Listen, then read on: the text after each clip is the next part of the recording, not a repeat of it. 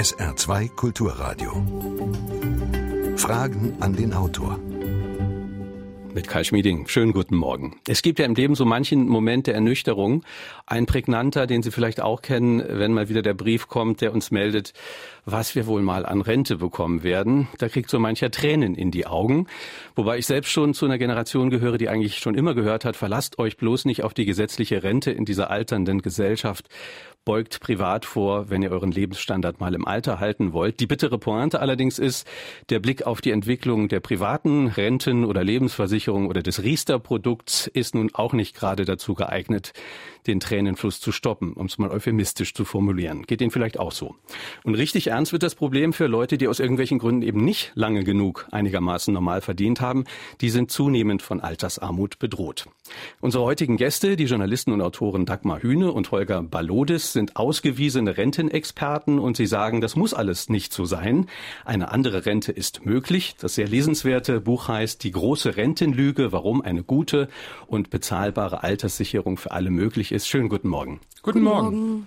Sie, liebe Hörerinnen und Hörer, können drei Exemplare gewinnen. Einfach mitmachen, Ihre Erfahrungen, Anmerkungen, Fragen per 0681 65 100, WhatsApp oder auch Telefon natürlich oder E-Mail, Fragen an den Autor mit Bindestrichen dazwischen at sr.de. Tja, äh, erste Frage, Gretchenfrage. Worin besteht denn in Ihren Augen die Rentenlüge?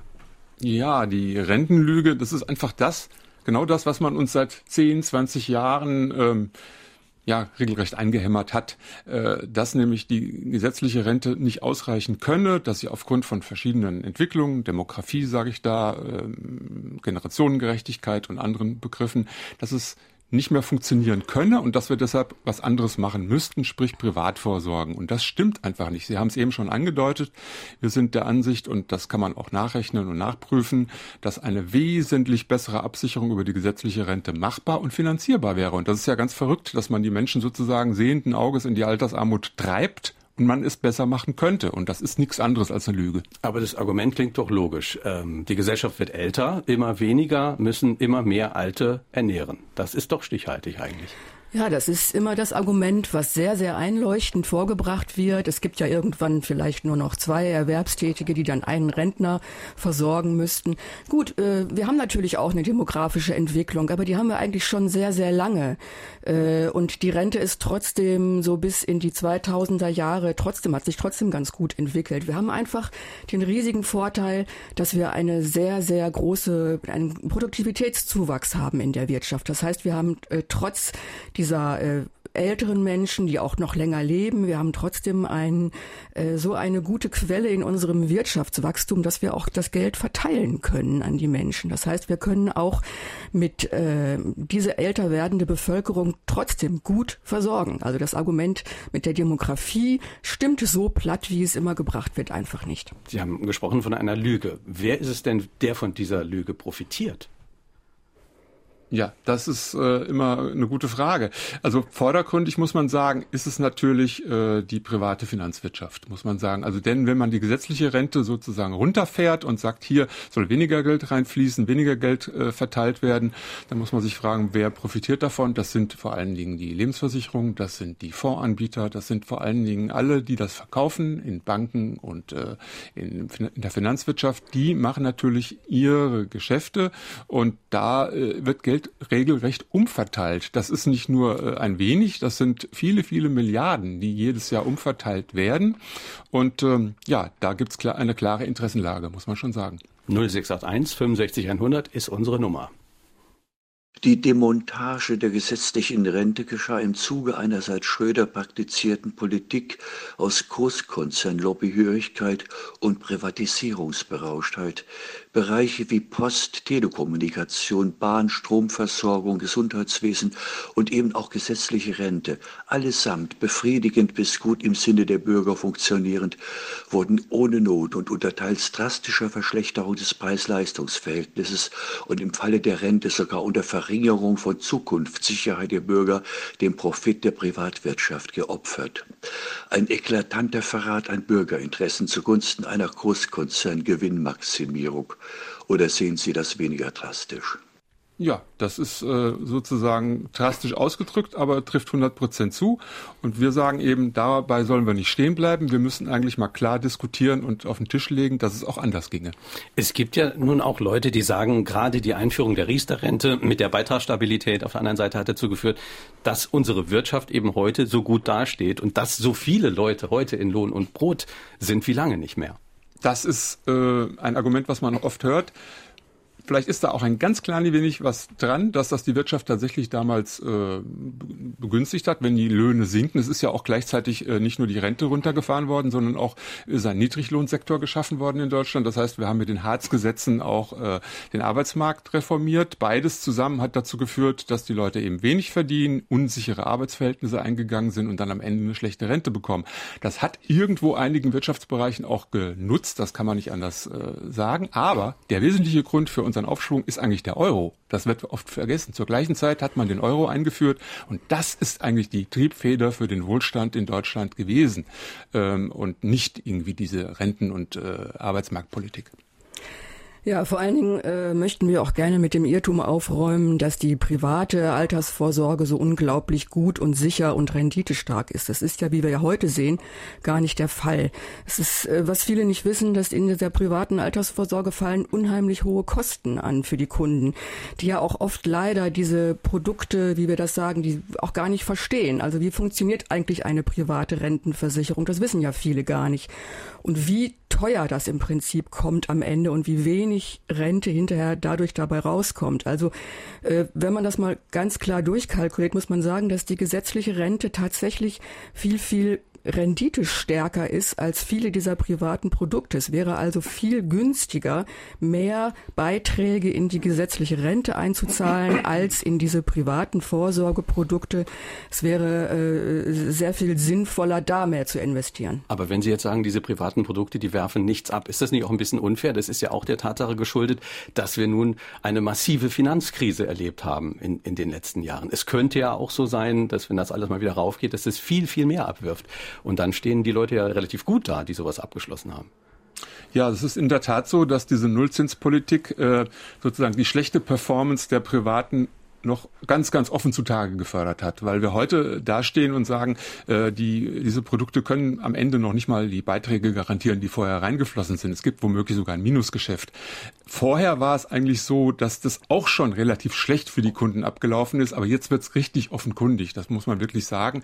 Es war schon immer so, dass erhebliche Kosten abgezogen werden von den Beiträgen, dass also, äh, ich kann es klar beziffern, die privaten Rentenprodukte sorgen dafür, dass jedes Jahr über um oder um die 10 Milliarden Euro an Kosten entstehen. Das heißt 10 Milliarden Euro Kosten jedes wofür? Jahr äh, Kosten für eben die, äh, den Vertrieb, dass also irgendwelche Vertreter und Makler äh, Provisionen, äh, Provisionen bekommen, äh, dass äh, schöne Prospekte gedruckt werden, dass äh, äh, Dienstwagen herumfahren von den äh, Versicherungsvertretern ähm, und den Managern, zum Teil wirklich ordentliche Dienstwagen, muss man sagen, und dann auch große, jeder kennt die Versicherung Versicherungspaläste, die entstehen. Also es wird richtig viel Geld. Kosten hört sich immer so neutral an, aber es sind zum Teil ja auch in diesen Kosten sind auch verdeckte Gewinnquellen letztlich. Also ein Großteil dieser 10, 11, 12 Milliarden, die jedes Jahr dort abgezweigt werden, äh, für einige Leute ist es nicht nur Kosten, sondern echt Gewinn.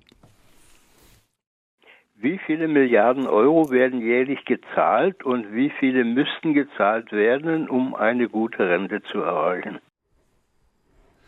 Ja, äh, es ist so, in der, in der gesetzlichen Rentenversicherung äh, gehen wir ja so allmählich auf die 300 Milliarden äh, Gesamtvolumen, äh, die sozusagen umverteilt werden, die äh, reinfließen an Beiträgen und, Bund, und den Bundesanteil und äh, einerseits und andererseits, was dann jedes Jahr sofort umverteilt wird an die Rentner.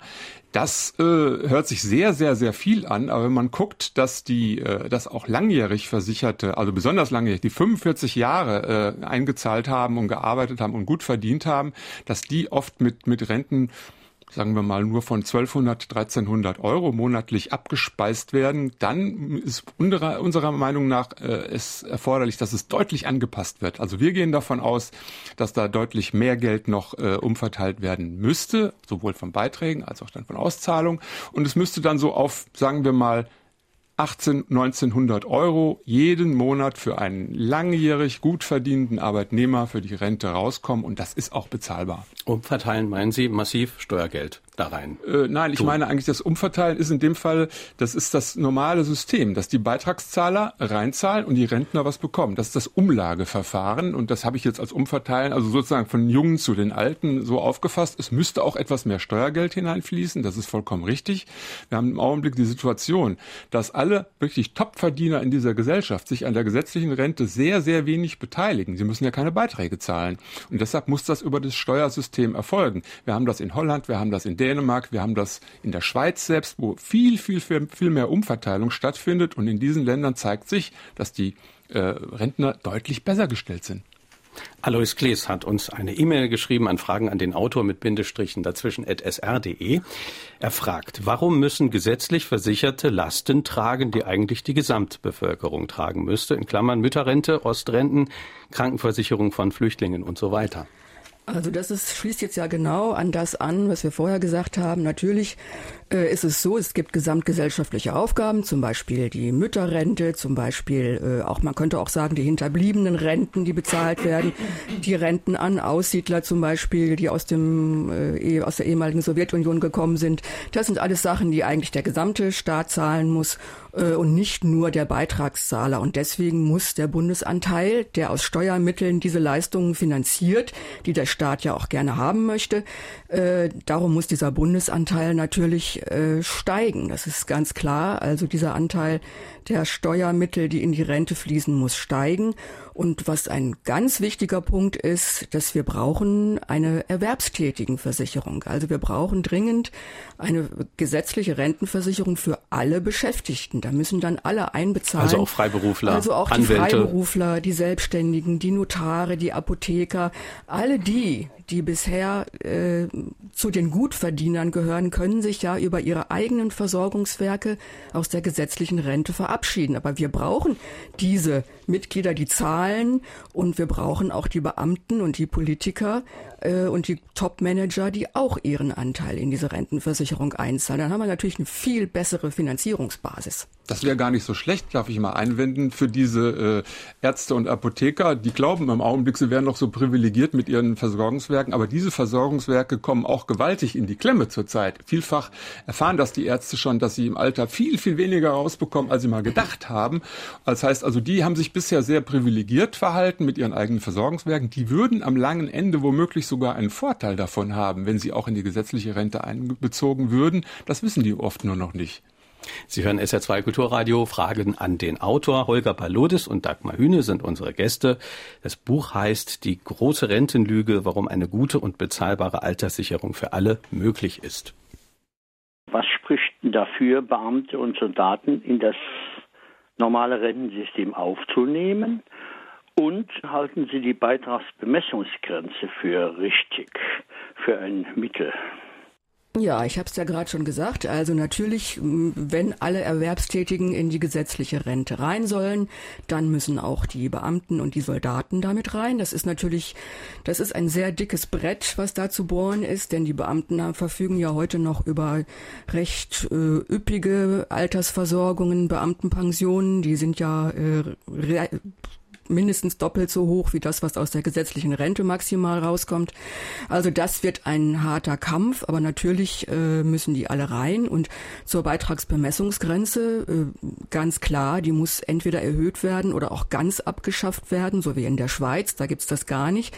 Es ist ja überhaupt nicht einzusehen, warum die Menschen, die wirklich über 7000 Euro verdienen im Monat, sich dann äh, von ihrem Gehalt dann nichts mehr in die Rente zusätzlich einzahlen müssen.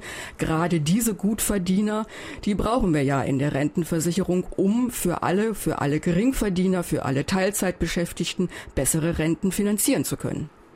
Klaus Roth aus Frickingen hat uns gemailt. Seine Frage. Ich frage mich, wenn alles so klar ist, warum es dann in den Medien und Gewerkschaften nicht so eindeutig kommuniziert wird? Warum kann sich die SPD bis heute nicht durchringen und die gesetzliche Rente als das Maß der Dinge zu fixieren? Ja, das ist auch wieder eine sehr gute Frage. Ähm, es gibt so Themen, wo der ähm, sozusagen der, der, der Stimmungs- oder der, der Meinungsumschwung lange, lange braucht. Äh, es gibt, ich erinnere an die Energiepolitik. In den 80er Jahren wurde kommuniziert, äh, man könne mit Sonne, Wind und Wasser höchstens vier Prozent der Energieversorgung in Deutschland ähm, gewährleisten. Das haben die Energieversorger damals so propagiert. Das hat lange Jahre, haben das die viele geglaubt. Irgendwann hieß es ja, wir können da auch anders. Die, äh, die Sonnen- und Windenergie hat einen Aufschwung genommen, hat auch da politische Programme aufgelegt. Und Heute ist es im Grunde genommen jedem klar, dass wir sogar 2050, 2060 komplett umstellen können. Und äh, in der Rente sind wir noch auf dem Weg. Wir müssen da noch äh, viel Überzeugungsarbeit leisten. Ich bin mir auch nicht sicher, warum nicht mehr Menschen in der Gewerkschaftsszene, in der Politszene hier schon äh, das begriffen haben. Es gibt in allen Parteien eigentlich auch schon Leute, die das begriffen haben. Sie sind nur noch nicht mehrheitsfähig. Und ja, wir arbeiten dran. Also wir würden gerne noch mehr Leute überzeugen und vielleicht haben wir heute eine kleine Chance dafür. Hat das nicht auch was damit zu tun, dass die andere Seite in Anführungsstrichen einfach auch eine sehr, sehr professionelle Arbeit macht? Ich denke an die sogenannte Initiative Neue Soziale Marktwirtschaft, die ja eine Pressearbeit macht, die sehr, sehr überzeugend ist, die offenbar viele Leute einfach mitnimmt. Vollkommen, das fehlt ja sozusagen auf der anderen Seite. Vollkommen richtig, ja. Das Problem ist, glaube ich, die gesetzliche Rente ist ein Non-Profit-Unternehmen. Ähm, damit macht keiner Geschäfte mit der gesetzlichen Rente. Da wird nichts verdient, da werden werden keine Dividenden ausgeschüttet und nichts. Und somit ist natürlich äh, der Anreiz, dieses System mit äh, sozusagen mit, mit Herz und Seele zu verteidigen, ist äh, nicht so groß. Da gibt es also keine professionellen Lobbyistengruppen, die genau das verteidigen. Auf der anderen Seite hat man das. Sie haben die äh, Initiative Neue Soziale Marktwirtschaft angesprochen. Das ist die Propagandatruppe der äh, Elektro- und Metallarbeitgeber. Die wollen also im Grunde genommen diesen Systemumschwung, die Privatisierung verteidigen. Und die haben natürlich da ganz klare Interessen und da wird auch Geld reingesteckt und das wird sehr professionell gemacht und somit wird die ja quasi Gehirnwäsche tatsächlich auch befördert hier bei uns.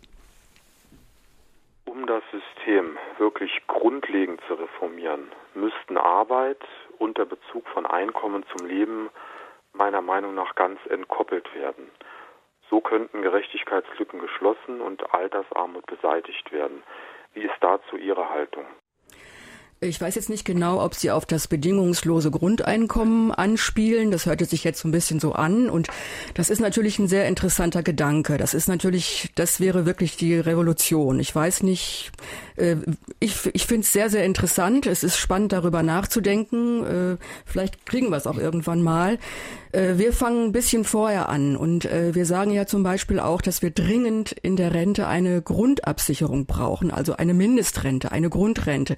Das ginge ja schon so ein bisschen in die Richtung, dass man wenigstens im Alter die Sicherheit hat, ich muss nicht zum Sozialamt, ich habe meine Rente, auch wenn ich vielleicht äh, nicht 45 Jahre gearbeitet habe, wenn ich als Frau in Teilzeit lange gearbeitet habe. Das gibt heute alles nur Minirenten. Es ist also ganz erschütternd was also gerade Frauenerwerbsbiografien, die kommen also trotz lebenslanger Arbeit oft nur auf Renten auf Grundsicherungsniveau.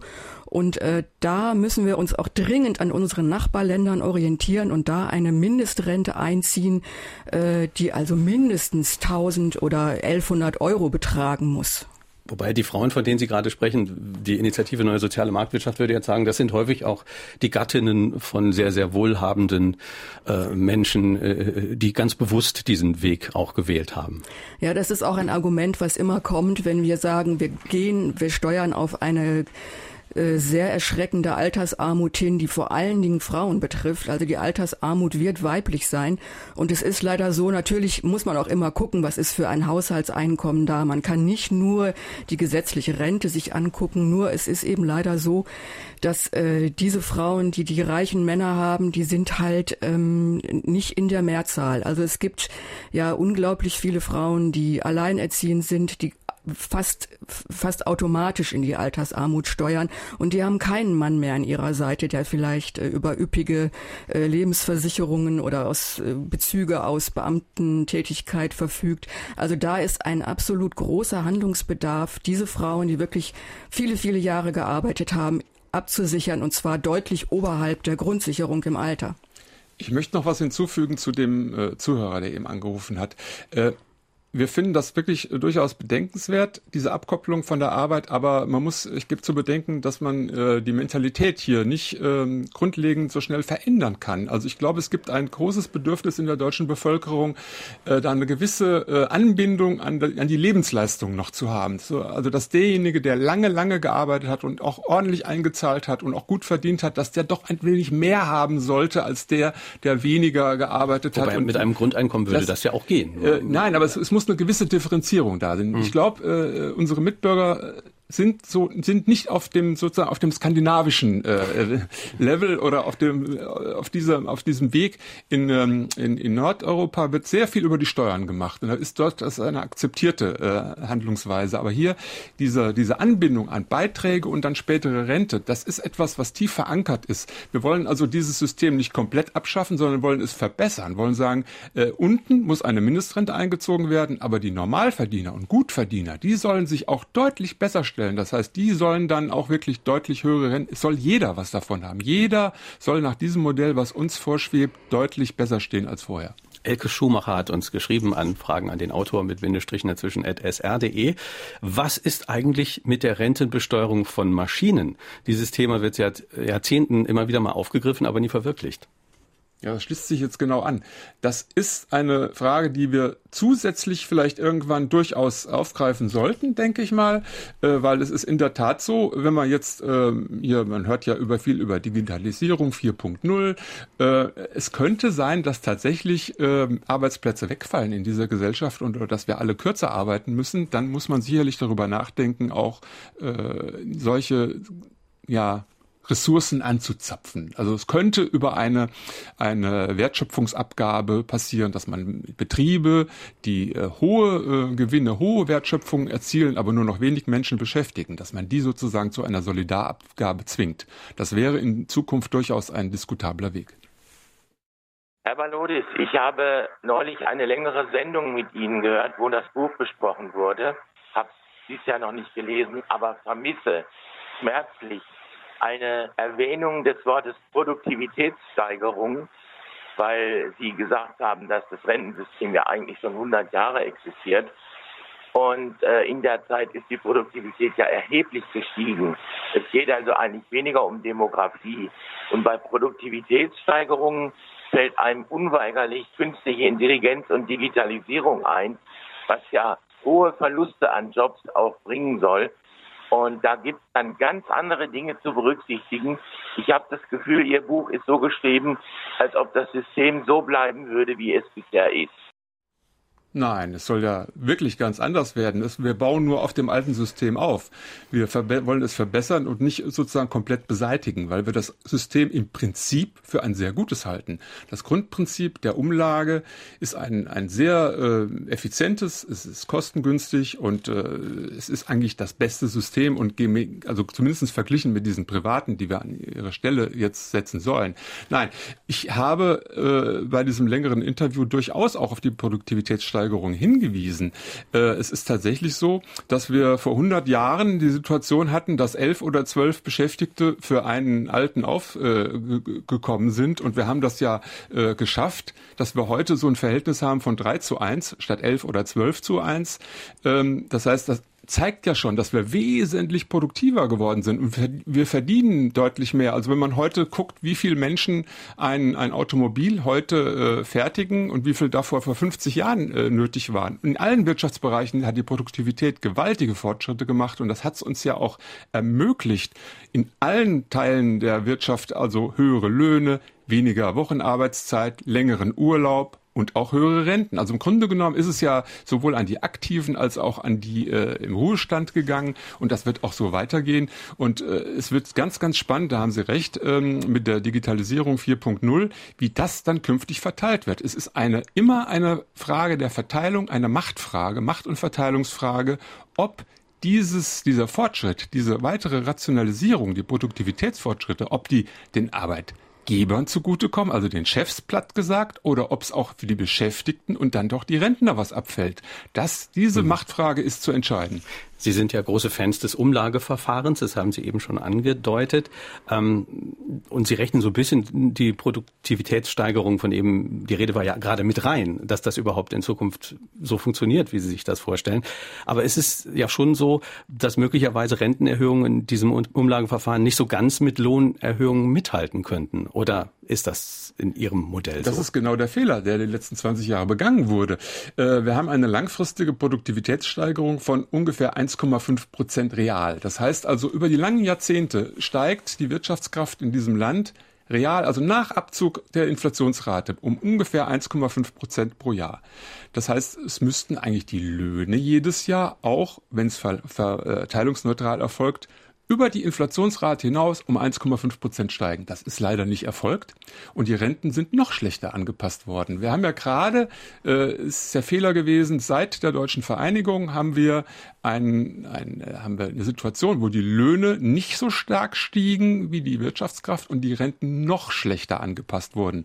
Das muss aber nicht so sein. Es könnte genauso im Gleichklang laufen, wie wir es in den 70er und 80er Jahren gehabt haben. Wir hatten in den 70ern eine Situation, wo die Renten tatsächlich tatsächlich genauso gestiegen sind wie die Wirtschaftskraft und die Löhne und das müssen wir einfach wieder ändern. Wir haben die Formeln geändert seit Schröder und das muss wieder korrigiert werden. Also wir sind da durchaus optimistisch, dass die äh, Produktivität tatsächlich wieder voll genutzt werden kann. Es ist ja noch nicht mal eine Umverteilung zugunsten der Rentner, wie immer gesagt wird, so die Alten würden die Jungen schädigen. Nein, es, es sollte nur im Gleichklang passieren. Aber trotzdem noch mal ganz einfach äh, gesprochen, ganz einfach gedacht. Funktioniert so ein Umlageverfahren nicht nur in einer Gruppe, in der der die Jungen es auch irgendwie schaffen, die Alten zu finanzieren. Also was ist denn, wenn die Gesellschaft dann irgendwann zum großen Teil aus Alten besteht? Dann ist das das System doch am Ende der Umlage.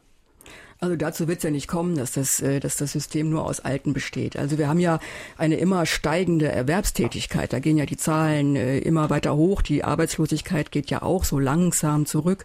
Also das ist natürlich klar. Wenn die ganze Wirtschaft zusammenbricht, dann kann auch die Rente nicht mehr funktionieren. Wir brauchen natürlich für die gesetzliche Rente ganz wichtig auch ordentliche Löhne. Das ist ganz klar. Also nur mit den, mit den Leuten, die auf Mindestlohnniveau arbeiten und dieser Bereich, der steigt ja, die Leiharbeiter, die immer weiter steigen, die ganz schlecht verdienen auch. Äh, Zeiten der Arbeitslosigkeit, die auch kaum noch für die Rente eingezahlt, wo kaum noch eingezahlt wird. Wir brauchen natürlich für ein gutes Rentensystem auch eine, eine gute Lohnentwicklung. Das ist sehr, sehr wichtig. Das ist klar. Und wir, man muss wirklich sagen, äh, wir können ja den, den, den, den, den Grad der Einzahler deutlich, deutlich steigern. Äh, Dagmar sagte es eben, äh, die Erwerbstätigen steigen, 44 Millionen, über 44 Millionen, eine Rekordzahl. Aber einzahlen in die Rentenversicherung tun nur 32 Millionen. Das heißt, wir haben noch eine lockere Reserve von 12 Millionen Menschen, die wir in den nächsten Jahren in dieses System hineinbringen können. Und dann sähe das schon ganz, ganz anders aus. 0681 65 100 ist unsere Nummer. Sie hören SR2 Kulturradio. Fragen an den Autor. Im Saarland gibt es einen Politikergründer einer im Bundestag vertretenen Partei, den kann man also wählen, der verlangt seit Jahren Rente wie in Österreich. Darf man dessen Namen in Ihrer Sendung nennen? Äh, ich denke schon. das ist kein Problem, ja. Also die Linke äh, vertritt da ein, ein Rentensystem, was wir durchaus für sehr, sehr überlegenswert halten. Also die Linke fordert zum Beispiel auch eine Mindestrente von über 1000 Euro. Das geht also auf jeden Fall schon mal, da sind wir uns äh, einig.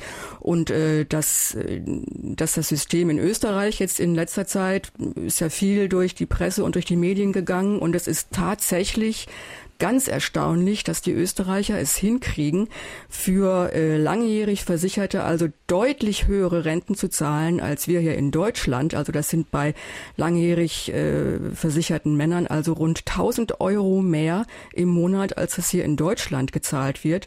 Äh, und tatsächlich ist es so, dass die Österreicher das auch mit einem Umlagesystem machen, mit etwas höheren Beiträgen.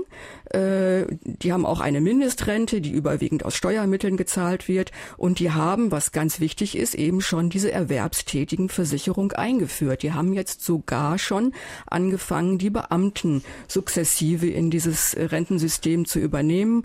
Und das ist der ganz entscheidende Faktor. Und wir gucken nach Österreich und wir sehen, es geht tatsächlich. Und dann, äh, und die Österreicher sagen ja, sie können es gar nicht verstehen, warum die Deutschen so schlechte hm. Renten zahlen. Wir hatten am Freitagmorgen in unserer Frühsendung eine Reportage aus Österreich über das Rentensystem. Und da kam ein Experte vor, der sagte, wir geben pro Jahr 15 Milliarden Euro Steuergelder in dieses äh, aufgeblähte Rentensystem.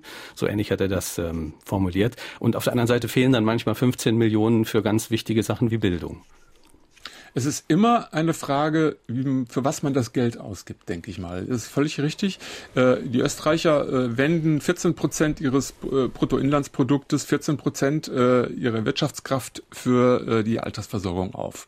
Wir machen hier so neun bis zehn Prozent. Das heißt, der Akzent wird in Österreich tatsächlich stärker darauf gelegt, den Menschen im Alter ein angstfreies, armutsfreies Leben äh, zu garantieren.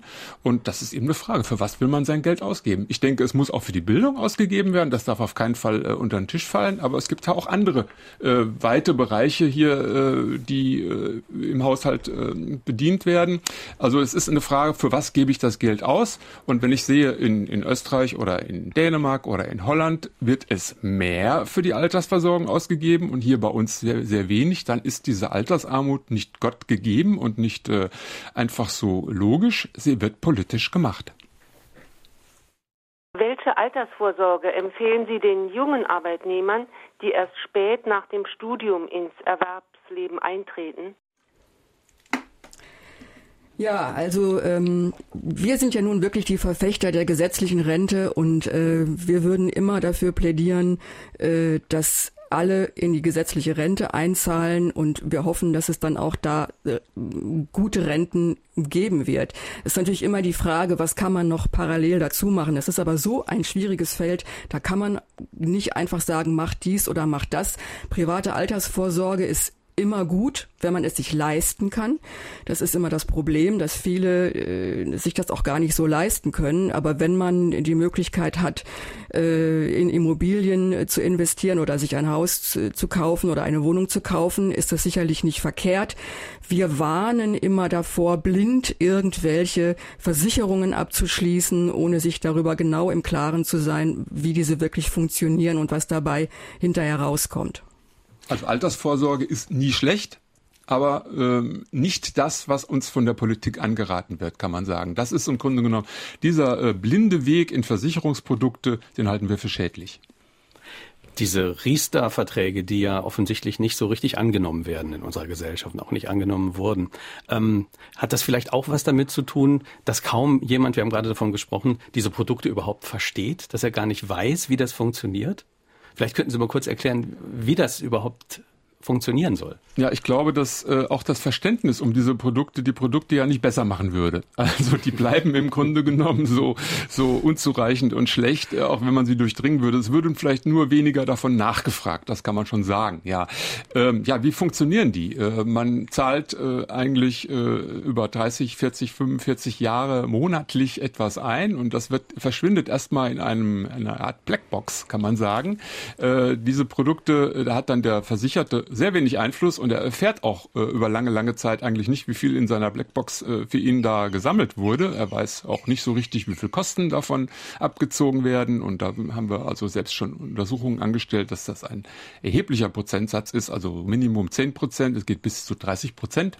Also viel, dass viel, viel Kosten entstehen. Und ja, und dann soll er am Ende mit 60 oder 65 oder wann auch immer äh, Geld bereitstehen. Und das wird dann verrentet. Und zwar auf eine sehr, sehr lange Zeit. Und dann kommt das nächste Problem, äh, dass nämlich nicht schon in der Ansparphase viel abgezweigt wird, sondern am Ende auch dieses Geld auf sehr, sehr, sehr lange Zeit gestreckt wird. Und da haben diese Versicherungsgesellschaften trickreicherweise sich äh, äh, sogenannte Sterbetafeln gestrickt und die führen dazu, dass man also annimmt, man würde sozusagen, man, wir würden alle 100, 105 oder noch älter werden und dann heißt es, man muss auch sehr, sehr alt werden, um überhaupt sein Geld wieder rauszukriegen, was man vorher eingezahlt hat. Und das ist natürlich eine trickreiche Geschichte, die zwar die Versicherer auf die sichere Seite bringt, das heißt, die können auf jeden Fall sicher sein, dass sie mit dem Geld auskommen und äh, nicht irgendwie am Ende, äh, dass ihnen das Geld ausgeht. Aber der Kunde bekommt dadurch sehr, sehr geringe Renten. Das ist das Problem.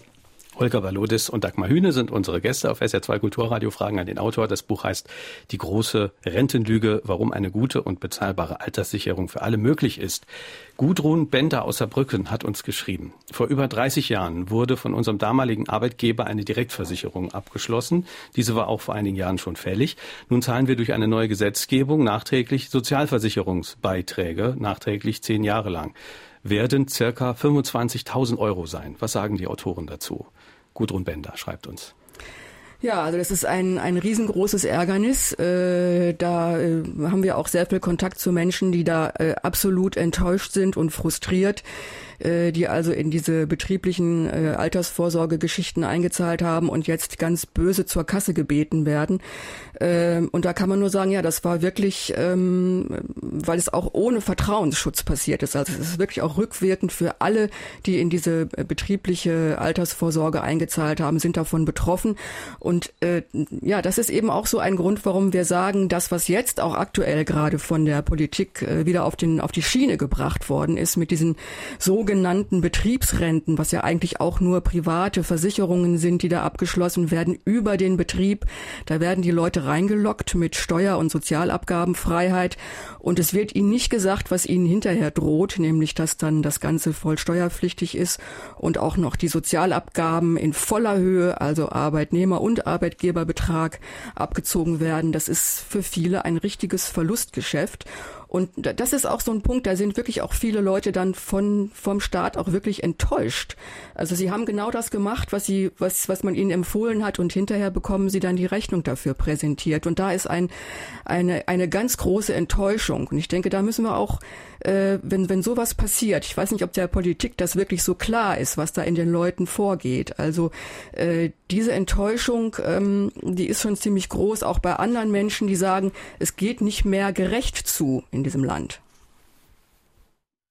Wenn zwei Leute in Rente gehen, ist der Unterschied zwischen beiden Renten gerecht. Aber er wird immer ungerechter mit jeder prozentualen Rentenerhöhung. Ich finde, wenn es zwei Prozent Rentenerhöhung gibt, müsste der Betrag, den das kostet, durch die Anzahl aller Rentner geteilt werden und jeder müsste das Gleiche dazu kriegen. Das wäre gerecht, denn eine getane Arbeit kann nicht im Nachhinein die eine schlechter, die andere besser werden und die Schere zwischen Arm und Reich ginge nicht weiter auseinander bei den Rentnern. Ich möchte wissen, was die Autoren über die prozentuale Rentenerhöhung denken. Ja, ich denke, äh, wenn wir ein Äquivalenzprinzip äh, jetzt heute haben, das heißt also, dass im Vorhinein, also jemand, der mehr verdient hat, dann auch eine höhere Rente kriegen soll, ähm, das haben Sie ja auch sozusagen auch anerkannt, dann spiegelt sich tatsächlich das in den, in den Renten später wieder.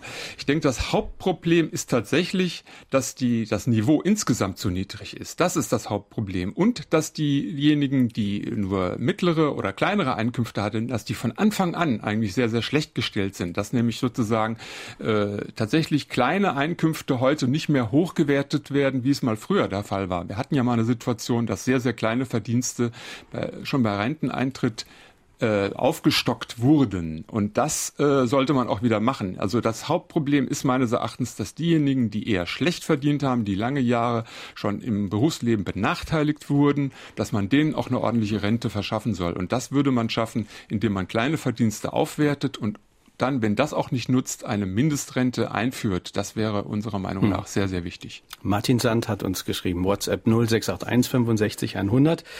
Guten Morgen auf den Hallberg. Wäre es nicht sinnvoll, dass die gesetzliche Rentenversicherung zum Teil einen Fonds aus Aktien, Immobilien und so weiter anlegt und somit nicht nur Geld umverteilt, sondern auch Rücklagen bildet und dass gleichzeitig die jährliche Rentenerhöhung geringer ausfallen, zum Beispiel nur ein Viertel als die Lohnsteigerung?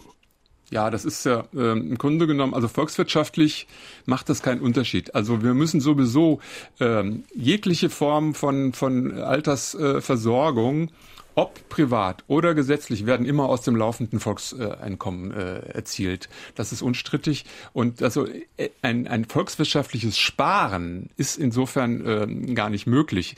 Und äh, also wenn man darauf vertrauen wollte, dass man jetzt heute was zurücklegt und dann, das muss dann auch in 20, 30 Jahren auch erwirtschaftet werden, ob jetzt Umlage oder irgendwie als, als kapitalgedecktes Sparen, das kommt im Endeffekt auf das gleiche äh, heraus. Also wir sehen eigentlich, dass dieses ähm, die, das Umlageverfahren eben kostengünstiger ist, langfristig renditestärker und wenig, weniger risikoreich. Also warum sollte man einen risikoreichen und ko kostenträchtigeren Weg wählen? Das macht aus unserer Sicht wenig Sinn. Naja, um vielleicht irgendwelche Gewinne mitzunehmen, die man ja mitnehmen könnte auf dem Finanzmarkt, wenn die Situation Ja, ob die langfristig, wird, ja? ob das so so sicher ist mit den Aktien, das möchte ich doch mal bezweifeln. Also äh, wenn man zum Beispiel sieht, dass äh, in Japan. Der Nikkei-Index äh, Ende der 80er Jahre auf über äh, 39.000 Punkten lag und äh, danach eigentlich über nie mehr weit über 20.000 gegangen ist, nachdem er in die Knie gegangen ist. Also es gibt Produkten,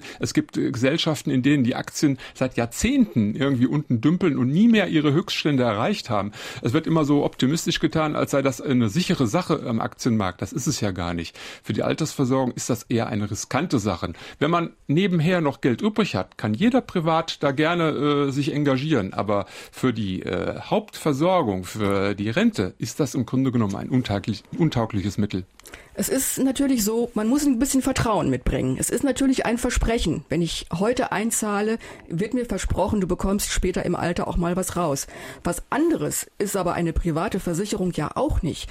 Das ist ja auch nur ein Versprechen auf die Zukunft. Was da hinterher wirklich mal bei rauskommt, ist ja auch völlig ungewiss. Das ist so eine seltsame äh, Idee in der Gesellschaft, dass dieses private Ansparen irgendwie sicherer wäre. Aber es ist auch nur ein Versprechen. Äh, und da äh, weiß ich nicht genau, ob ich wem ich da mehr vertrauen soll, ob dem Staat, den Bürgern hier oder irgendwelchen privaten Versicherungen.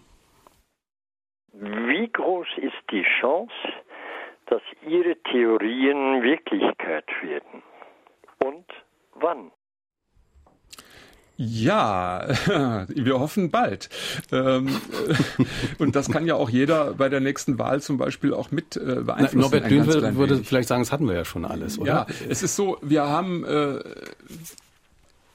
faktisch lässt sich das Ganze eigentlich leicht vorrechnen und nachprüfen. Wir haben in den Nachbarländern viele Modelle und viele Teile unserer Vorstellung, die dort schon umgesetzt worden sind. Also das, sagen wir mal, äh, der Werkzeugkasten, der ist da, man muss ihn nur anwenden. Und jetzt müssen wir die Politik überzeugen. Das ist genau der Punkt. Wir haben seit 20 Jahren allerdings, äh, sind wir in eine falsche Richtung gegangen. Und nun, ich habe die Energiepolitik schon angesprochen, es gibt Möglichkeiten, auch etwas zu ändern. Und äh, wir, wir müssen es nur tun. Aber können wir vielleicht doch nochmal über Zahlen sprechen? Ähm, was gewinnen wir, wenn wir auch selbstständige Beamte in die Pflicht nehmen, einzuzahlen? Was gewinnen wir, wenn wir die Förderung der privaten Säulen lassen und das Geld alles in den staatlichen Rententopf fließen lassen? Geht das tatsächlich auf Ihre Rechnung? Nach unserer Ansicht geht das auf. Also wir haben die Chance, wirklich deutlich höhere gesetzliche Renten zu zahlen wir gehen dann, wir würden dann in die Richtung gehen, wie es in Österreich äh, jetzt schon praktiziert wird. Wir müssen, es ist natürlich ein Prozess, der auch ausgehandelt werden muss. Wir müssen überlegen, wie hoch sollen unsere Beitragssätze steigen? Wie sollen die auch finanziert werden? Wir müssen auch wieder, wir müssen vor allen Dingen auch wieder zu einer Parität zurück in der Finanzierung der Alterssicherung. Also, dass wieder Arbeitgeber sich auch wirklich äh, echt zu 50 Prozent auch beteiligen an den Kosten. Also die Finanzierung ist eigentlich möglich. Es ist möglich. Es ist keine Utopie. Therapie. Professor Roberto Bartone schreibt uns eine kritische Anmerkung. In der Diskussion wird ein wesentlicher Aspekt immer wieder verschwiegen. Beamte, Richter und Soldaten finanzieren das Sozialrentensystem bereits nach geltendem Recht immer dann mit, wenn sie vor dem Eintritt in den öffentlichen Dienst aufgrund vorheriger Tätigkeit Anwartschaften in der gesetzlichen Rente erworben haben. Der daraus erwachsene Rentenanspruch wird auf die Ruhebezüge angerechnet, sodass dadurch eine Kürzung der Ruhebezüge eintritt und damit sogar eine Benachteiligung der genannten Berufsgruppe erreicht wird. Oh, das klingt kompliziert. Also ich kann nur die, die, die Zahlen nennen, dass äh, Beamte äh, im Durchschnitt eigentlich äh, über, über äh, Pensionen verfügen, die für männliche Beamte ungefähr bei 3100 Euro monatlich liegen, im Schnitt wohlgemerkt. Es gibt auch deutlich höhere. Äh, und für äh, Frauen, äh, weibliche Beamte, die liegt so ungefähr bei 2600 Euro äh, monatlich. Das sind Durchschnittszahlen und die, die, die Zahlen für die gesetzliche Rente, die liegen also im Schnitt deutlich, also äh, tiefer bei den Frauen um über 1000, bei den Männern sogar um knapp 2000 Euro niedriger. Äh, das sind schon Welten, die dazwischen liegen. Also hier von einer eher Benachteiligung der Beamten zu reden, halte ich für problematisch. Ich kann mal äh, das ein bisschen konkretisieren. Die Zugangsrenten 2015, also das, was von der Rentenversicherung tatsächlich ausgezahlt wird, äh, da sind dann die, ist die Krankenversicherung schon abgezogen. Das ist, äh, für Männer waren das in 2015 952 Euro und für Frauen 675 Euro. Das sind jetzt auch Durchschnittswerte und da kann man schon mal sehen, wie das doch auseinander liegt. Nun gibt es die Kritik an den Riester-Renten, die Sie eben auch geäußert haben, inzwischen ja von fast allen Seiten. Man wundert sich, wer das alles kritisiert. Besser weg, äh, sogar bei den Gewerkschaften kommen die sogenannten Betriebsrenten ja noch, äh, die sogenannte Entgeltumwandlung, über die Sie auch schreiben. Aber auch daran lassen Sie kaum ein gutes Haar. Sie sagen sogar teilweise hätte das den Namen Betriebsrente nicht verdient. Nein, hat's nicht. Das ist ein Etikettenschwindel, der hier betrieben wird. Ganz klar, hört sich jetzt ein bisschen dramatisch an, aber es ist so, Betriebsrenten sind eine sehr gute Sache, wenn es klassische Betriebsrenten sind. Also Herr Thyssen, Herr Krupp, Herr Opel, die haben irgendwann mal gesagt, die Leute, die sich sozusagen kaputt arbeiten in meinem Betrieb, denen gebe ich im Alter was drauf. Da wird etwas aus, den, aus dem Betriebsergebnis äh, umgewandelt und es wird eine Betriebsrente gezahlt oder wird ausgelagert, schon irgendwo äh, angespart, extern. Aber das, was heute Frau Nahles und äh, die Bundesregierung will, ist, dass wir von unserem Gehalt sozusagen als Arbeitnehmer etwas umwandeln, Weihnachtsgeld, Urlaubsgeld oder monatlich ständig etwas umwandeln. Das heißt, man opfert selbst sein eigenes Geld und das wird dann sozusagen über den Betrieb abgezogen und in eine Betriebsrente umgewandelt. Das ist nichts als eine private Vorsorge, die über den Betrieb stattfindet und die dann am Ende leider auch zu keinen guten Ergebnissen führt. Der Clou ist ja auch für mich, ähm, und für uns alle, das, was ich verdiene, und das, was mir auf die gesetzliche äh, Rente angerechnet wird, das wird ja auch dadurch dezimiert, dadurch, dass ich äh, einen Teil abzwacke. Für die das Verrückte ist, dass die, man sagt ja eigentlich, man will über Betriebsrente und Riester-Rente das System retten und sicherer machen. Das Gegenteil ist der Fall. Sie sagen es richtig, das, was ich umwandle, sorgt dafür, dass ich hinterher eine geringere gesetzliche Rente kriege. Das heißt, ich baue meine zweite und dritte Säule, so sagt man ja, aus und mache die erste Säule kaputt. Und das ist eigentlich geradezu absurd. Und es verringert nebenbei auch das, was in die Sozialsysteme fließt. Genau, man hat weniger Einnahmen bei den Krankenkassen, bei den äh, Arbeitslosenversicherungen, bei der Rentenkasse äh, und man kriegt auch als Arbeitnehmer im Falle eines Falles weniger Krankengeld, weniger Arbeitslosengeld. Also geradezu absurd, wie ich schon sagte. Können Menschen, die lange Jahre wegen geringem Verdienst wenig in die Rentenkasse einzahlen konnten, und später in der finanziellen Lage sind, in die gesetzliche einzuzahlen, warum können die das nicht nachträglich noch ihre Rentenpunkte dann aufwerten, das mit Einzahlungen, die dann äh, gehen, wenn sie in der Lage sind? Warum geht das nicht? Das wäre doch eigentlich auch sinnvoll. Besser als in die private. Ja, das ist eine, eine sehr gute Idee, die wir auch sehr unterstützen, dass allen äh, ermöglicht wird, zusätzlich Beiträge in die gesetzliche Rente einzuzahlen. Das geht zurzeit nicht. Also wenn man äh, versicherungspflichtig beschäftigt ist und einer normalen Tätigkeit nachgeht, kann man im, vom Grunde her erstmal nicht mehr in die gesetzliche Rente einzahlen. Es gibt ein paar Möglichkeiten. Da gibt es auch eine Änderung. Ab diesem Jahr kann man äh, ab dem 50. Lebensjahr kann man einzahlen extra in die gesetzliche Rente, um zum Beispiel äh, spätere Rentenabschläge auszugleichen. Äh, das geht, das kann man sich ausrechnen lassen von der deutschen Rentenversicherung Bund. Äh, aber ansonsten kann man, wenn man sozialversicherungspflichtig pflichtversichert ist in der Rentenversicherung, nicht extra einzahlen. Und das würden wir auch sehr unterstützen, dass das möglich ist, um damit einfach die gesetzliche Rente aufzubessern, indem man etwas mehr einzahlt. Ist eine sehr gute Idee. Ralf Zimmer hat uns geschrieben. Bei Rentnern und Geringbeschäftigten sind die Folgen der Politik der SPD und ihrer Agenda 2010 längst angekommen, die unser Hörer Ralf Zimmer in dieser Mail ähm, asozial nennt. Und er schreibt weiter, Arbeitnehmern steht dies noch bevor, aber es spricht sich langsam rum, wer verantwortlich war für das Dilemma bei den Renten und auch Betriebsrenten. Glauben die Autoren, dass die Sehnsucht der Menschen nach einer wirklich sozialen SPD mit einem linken Kandidaten, er nennt dann Corbyn oder Sanders als Beispiel, wieder erstarken könnte? In der heutigen SPD, schreibt Ralf Zimmer, sehe er da keine geeigneten Kandidaten.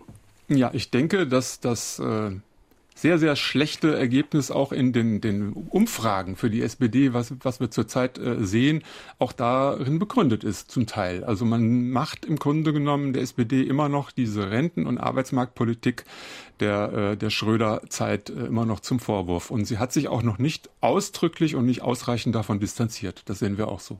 Wobei man sagen muss, die SPD hat schon einige Ansätze auf dem Weg, was man bei der CDU, CSU, für die ist ja bei der Rente alles in Butter, äh, die wollen ja nichts ändern. Also es sind schon Ansätze da. Es gibt auch einige SPD-Politiker, die wir auch in unserem Buch vorstellen, die auch in die richtige Richtung denken, aber es ist eben leider noch nicht mehrheitsfähig. Wenn man Ihr Buch liest, dann wundert man sich äh, in einem Kapitel ganz besonders. Wir haben eben über die Betriebsrenten und über private Produkte äh, gesprochen. Ähm, und dann schreiben Sie, dass teilweise die Gewerkschaften Produkte äh, promoten oder Werbung dafür machen, die für ihre Arbeiter, zum Beispiel die Metallarbeiter, gar nicht gut sind. Also die Metallrente zum Beispiel von der IG Metall promotet. Ja, das ist äh, eigentlich auch äh, ein schwieriges äh, Thema, denke ich, auch für die Gewerkschaften. Da gibt es zwei Seelen in einer Brust, die da mitunter kämpfen. Es gibt äh, unterschiedliche äh, Strömungen und also die Sozialpolitiker in der Gewerkschaft, in allen Gewerkschaften äh, gehen da mit unseren Vorstellungen konform. Da sind wir vollkommen einer Meinung. Aber es gibt eben andere Strömungen, die äh, die Tarifpolitiker, die dort Angebote geschaffen haben, die im Grunde genommen eher problematisch sind. Das ist vollkommen richtig. Und da äh, sind wir natürlich auch bestrebt, dass wir diese äh, sozialpolitische Schiene weiter stärken in der Gewerkschaftsszene. Ich möchte mal die Zuwanderung ins Gespräch bringen. Die Chance, die daraus erwächst, dass diese Menschen, die ja durchaus sehr leistungsfähig sind, sehr jung sind, die also für unseren Arbeitsmarkt ein großes, großes Potenzial darstellen, ob es nicht sinnvoll wäre, hier das zu forcieren, dass diese Menschen, die ja wirklich wollen, auch in Arbeit kommen und wie das sich auswirken würde. Ja, äh, unbedingt, natürlich. Also äh, alle, die sich hier am Sozial, in unserem Sozialsystem beteiligen können und wollen, äh, die müssen wir fördern. Natürlich müssen wir die in Arbeit bringen, möglichst schnell. Die können hier an, äh, auch in die gesetzliche Rente dann einzahlen. Das würde uns auch in den nächsten Jahren sehr helfen, denn wir haben ja in den nächsten Jahren die geburtenstarken Jahrgänge, die so langsam in die Rente gehen. Und äh, natürlich brauchen wir da jeden, der auch in die Rente einzahlt. Also das ist eine große Chance, die sich da auftut. Und da müssen wir dringend mehr für tun. Und man muss ja auch klar sehen, wir haben eine Zuwanderung aus den EU-Staaten. Man wird ja oft, äh, man hat ja nur die äh, Zuwanderung jetzt aus, aus Syrien oder äh, diesen Staaten im Blick. Wir haben effektiv die letzten Jahre Hunderttausende Menschen, die aus den südlichen europäischen Ländern zu uns kommen. Das sind junge, zum Teil wirklich gut ausgebildete äh, Personen und die haben den Arbeitsmarkt hier auch schon gestärkt und die haben, bringen im Grunde genommen eine positive Impulse. Also das haben wir derzeit schon. Wenn wir jetzt gegen Ende der Sendung noch mal ein bisschen zusammenfassen und in die Zukunft gucken, ähm, was sollten wir in Ihren Augen jetzt angehen, um das Rentensystem zu verbessern? Was sollen wir uns abgucken von Österreich, von Luxemburg, von der Schweiz zum Beispiel? Also was ich besonders wichtig finde, ist, dass man so ein bisschen diese Hoffnungslosigkeit endlich beendet. Also wir wollen mit dem Buch wirklich Mut machen. Wir sagen, es sind gute Renten möglich, die sind finanzierbar, das ist keine Hexerei. Sinkende Renten und Altersarmut, das ist kein Naturgesetz. Wir können was dagegen machen. Äh, es, ist, es gibt keinen Grund äh, zur Hoffnungslosigkeit, wie ich das oft bei Menschen erlebe, mit denen wir reden. Die Rente bringt ja doch nichts mehr. Nein, die Rente ist gut und sie kann auch äh, wirklich äh, das Alter gut absichern. Wir müssen es nur endlich umsetzen. Ja, die wichtigsten Punkte sind ganz klar. Äh, der Privatisierungsweg, der muss gestoppt werden. Also sozusagen Stopp mit Riester-Rente, Stopp mit der schädlichen Entgeltumwandlung. Und das Allergrößte wäre Einstieg in die Erwerbstätigenversicherung. Das heißt also, das ist unter dem Gerechtigkeits- und ähm, äh, Finanzierungsgesichtspunkt äh, der wichtigste, wichtigste Punkt. Das ist klar nachgewiesen, wenn wir die Selbstständigen und Beamten und Freiberufler reinbekämen ins System, wäre das der entscheidende Punkt, um sehr, sehr gute Renten zahlen zu können und das System zu stabilisieren. Und unser Hörer Werner Micheli merkt noch was Wichtiges an. Die Kritik an Billigjobs, die Sie ja auch äh, erwähnt haben, 400 Euro Jobs, Ich AG, Leiharbeit, 1 Euro Jobs, das bringt ja auch alles der Rente nichts. Da müsste man in Ihren Augen ja auch noch etwas verändern. Ganz genau. Rente und Arbeitsmarkt muss immer zusammen gedacht werden. Äh, diese Reformen am Arbeitsmarkt waren auch sehr, sehr schädlich. Was kann der Einzelne tun? Was machen Sie beiden zum Beispiel äh, persönlich? Ja, also äh, wir haben auch natürlich als äh, Freiberufler äh, unsere äh, privaten Absicherungen. Äh, ja, die laufen auch nicht so toll, wie uns das mal versprochen worden ist. Und äh, also ich hoffe auch noch auf die gesetzliche Rente auf jeden Fall. Ja, das äh, kann man sagen. Und wir haben im Grunde genommen, man muss sagen, als, als Autoren natürlich äh, das Glück, dass wir in der Künstlersozialkasse äh, noch auch in der gesetzlichen versichert sein können äh, neben diesen privaten Anlagen, die wir vielleicht vor Jahrzehnten auch mal angegangen sind. Und deshalb können wir, man kann sagen, also wir können das aus eigenem Erleben durchaus einschätzen, dass diese privaten Anlagen äh, durchaus äh, ihre Problematiken haben. Vielleicht wäre es ja künftig auch sinnvoll, Aktien von äh, Versicherern zu kaufen. Das ist mit Sicherheit der bessere Weg, Allianzaktien äh, zu kaufen, der lukrativere Weg, als Kunde bei der Allianz zu werden. Das da, ist richtig. Dankeschön, Holger Balodis und Dagmar Hühne. Ihr Buch heißt Die große Rentenlüge, warum eine gute und bezahlbare Alterssicherung für alle möglich ist. Erschienen im Westend Verlag, kostet 18 Euro. Drei Stück haben wir verlost. Gewonnen haben André Noltus aus Neunkirchen, Gisela Müller aus Rehlingen und Joachim Frank aus Oberhausen. Kommende Woche hier unser Gast, Hannes Jenicke. Wer der Herde folgt, sieht nur Ärsche. Warum wir dringend Helden brauchen. Die Welt ist aus den Fugen, sagt der Schauspieler, Dokufilmer und Umweltaktivist Jenicke und wir suchen nach Orientierung. Leider oft bei den Falschen. Er sagt, statt dem Herdentrieb nachzugeben, brauchen wir Helden, die das Richtige tun, ohne sich von der Mehrheitsmeinung beirren zu lassen. Was sind seine persönlichen Vorbilder? Wie kann der Einzelne handeln? Darüber sprechen wir nächste Woche. Dann moderiert Jochen Marmet. Ich bin Kai Schmieding. Danke Ihnen herzlich fürs Zuhören und wünsche einen schönen Sonntag.